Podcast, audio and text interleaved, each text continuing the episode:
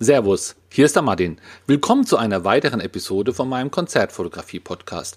Du bekommst hier wöchentlich Tipps und Anregungen, wie du die Qualität deiner Konzertbilder und deine Abläufe bei der Konzertfotografie immer mehr verbessern kannst. Und zwar ohne, dass du dir für viel Geld neue Kameras oder neue Objektive kaufen musst. Ja, heute geht's um das Thema Zeitersparnis bei der Informationsbesorgung. Du weißt, ich habe einen Newsletter, der hat unheimlich viele Infos und wo die herkommen, wie die entstehen, wie ich das alles mache und warum ich das so mache, das sage ich dir gleich. Aber heute wollte ich dir zuerst eine zeitliche, ein, an, eine zeitliche Einordnung dieser Episode geben. Und zwar, äh, ich mache die ja immer auf Vorrat. Ich plaudere die hier immer ein, eins, zwei pro Woche, so dass ich mittlerweile einen richtig großen ja, Vorrat habe. Ich kann da also auch mal ein paar Wochen in Urlaub gehen und trotzdem würde jeden Samstag eine Episode erscheinen. Und damit du weißt, wann ich die heute aufgenommen habe, kann ich dir sagen, was heute für ein Tag ist. Heute ist der Tag, wo Episode 9 Star Wars im Kino erscheint. Da gehe ich nämlich heute Abend hin. Ich bin ja schon ein alter Sack, habe damals auch den ersten Teil, der damals rauskam, also heute wird man Episode 4 sagen, die kam ja zuerst, im Kino gesehen, habe also das alles mitgemacht. Äh, wie ich noch jünger war, war der Luke auch noch jung, jetzt ist er ein alter Sack und ja, hat mir also wirklich Spaß gemacht und freue mich schon unheimlich auf heute Abend die, die äh, Folge zu sehen ja, gut. Also, wenn du die, das, die Folge hörst und denkst, Mensch, das ist ja schon ein paar Monate her, dann weißt du, wie lang die Folge bei mir hier lag. Heute geht's um das Thema Infos zur Konzertfotografie beschaffen. Ja, damit äh, du weißt, ich bin ein Verfechter sag und sag, Leute, fragt einfach die andere Kollegen, die geben gerne Auskunft, da kann man viel Zeit sparen. Aber man guckt ja auch gern mal so rum, was es Neues gibt. Fragen kann man ja auch nur das, wo man ein bisschen schon weiß, dass es sowas gibt.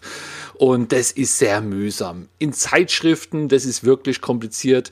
Da müsstest du sehr viele Zeitschriften abonnieren. Und wenn da so ein Zwei-Seiten-Artikel ist und dann heißt da wieder, äh, so geht Konzertfotografie und ist in fünf Kapitel unterteilt, da ist in jedem Kapitel nur zehn Zeilen. Das sind sehr oberflächliche Informationen. Ist sehr gut für den Anfänger, aber für jemanden, der sich da schon ein bisschen länger mit beschäftigt, der, der weiß das eigentlich alles schon. Im Internet selbst ja, gibt es unheimlich viele einzelne Seiten von, ja, auch von Konzertfotografen, die hin und wieder neue Tipps oder, oder Hinweise veröffentlichen.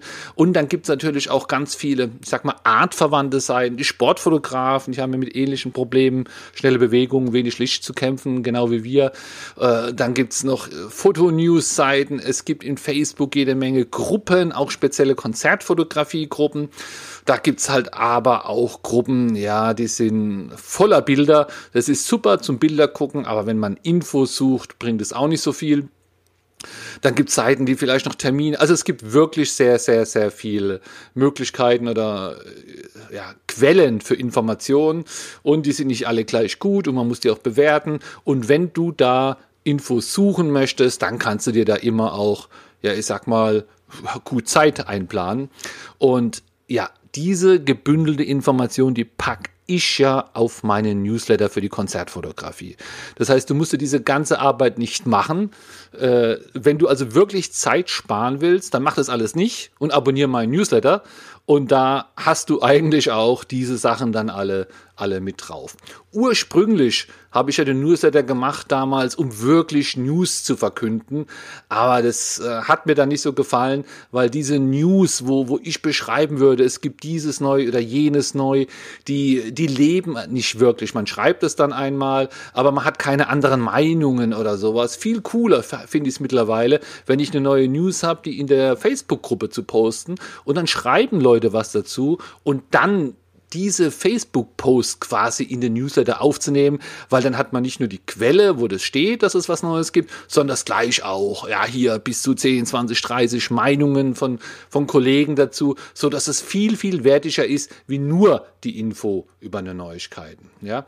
Also in den Newsletter wollte ich damals reinnehmen, nur die News. Ich konnte auch nicht immer nur meine Werbung, ich kann nicht jede Woche schreiben, dass ich einen Konzertfotografie-Workshop mache, äh, und deswegen äh, ja, mache ich seit, ich glaube so seit zehn Wochen sowas ungefähr, mache ich sehr viele Links zur Gruppe. Und das funktioniert auch ganz gut. Ich sehe das in Statistiken, das wird super angeklickt und es bewegt sich dann auch immer noch mal was. Selbst wenn du in der Gruppe bist, kriegst du ja nicht jeden Post mit und über diesen Newsletter siehst du, was war hier das Thema, über Bildschirmkalibrierung oder über Rechteprobleme mit, mit Bandmitgliedern oder was auch immer. Klickst es dann an, kommst direkt auf den Beitrag und so rutschen auch seitdem viel mehr alte Beiträge immer wieder hoch, weil einfach die Leute über den Newsletter einen interessanten Beitrag nochmal finden, da was reinschreiben und dann wird er ja wieder oben angezeigt. Also ist eine super Zeitersparnis und der Newsletter, der erscheint ja etwa alle zwei Wochen, so ist er eingestellt. Kommt immer davon ab, wann man angefangen hat und, und äh, ob's, welche Serien gerade sind. Und jeder Newsletter hat auch die wichtigen Links vom Newsletter davor. Das heißt, wenn du den Newsletter eigentlich ja, jeden zweiten nur lesen würdest, dann hättest du auch alle relevanten, relevanten Links. Und das heißt, du, du abonnierst den Newsletter, der kommt dann automatisch in dein Mailpostfach guckst dir jeden zweiten an und hast dann so eine schöne Liste mit Themen. Ich nehme da einfach oft die Überschriften oder den ersten Satz vom Post mit einem direkten Link zu dem Post. Also einfach, wenn dich dann was interessiert, irgendein Thema, einfach direkt anklicken am PC oder auch auf dem Handy und du kommst direkt in die Facebook-Gruppe, direkt zu dem Post und kannst dann da nicht nur nachlesen, was die News jetzt ausführlich ist, sondern auch die Beiträge von den Kollegen. Und äh, das ist natürlich eine eine, eine, eine super Sache.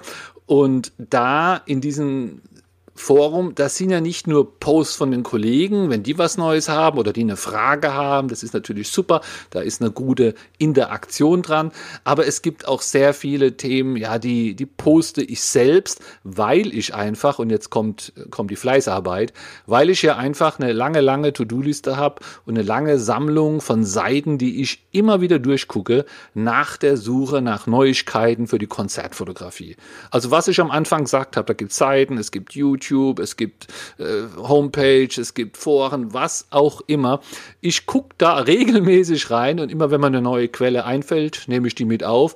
Ich gucke da regelmäßig rein und immer wenn es neue Themen gibt, wo ich denke, Mensch, Mensch, das könnte die Gruppe, das könnte Konzertfotografen interessieren, dann nehme ich dieses Thema, schreibe es in die Gruppe und dann kommt es auf den nächsten Newsletter. Also die Arbeit, die muss gemacht werden. Und hier machst du einfach, ja, ja ich. Und deswegen müsstest du sie nicht auch nochmal machen. Also würde reichen, wenn du einfach hier den Newsletter dir, dir anguckst. Und ähm, ja, wenn du den jetzt aber abonnierst, ich habe gesagt, ich mache seit ungefähr zehn Wochen. Das ist so eine, so eine Serie, die abläuft. Wenn du den jetzt abonnierst, dann kriegst du erstmal die Begrüßung und eine Woche später ein Hinweis da und, und was weiß ich. Also es würde jetzt einfach auch ein bisschen dauern, bis die Serie bei dir losgeht mit den Tipps zum äh, mit den Links zu, zu der Gruppe. Also ich kann das jetzt nicht einfach äh, zurücksetzen, sondern es ist einfach so eine Automation, dass jeder da auch alle, alle 13, 14 Tage sein Newsletter bekommt.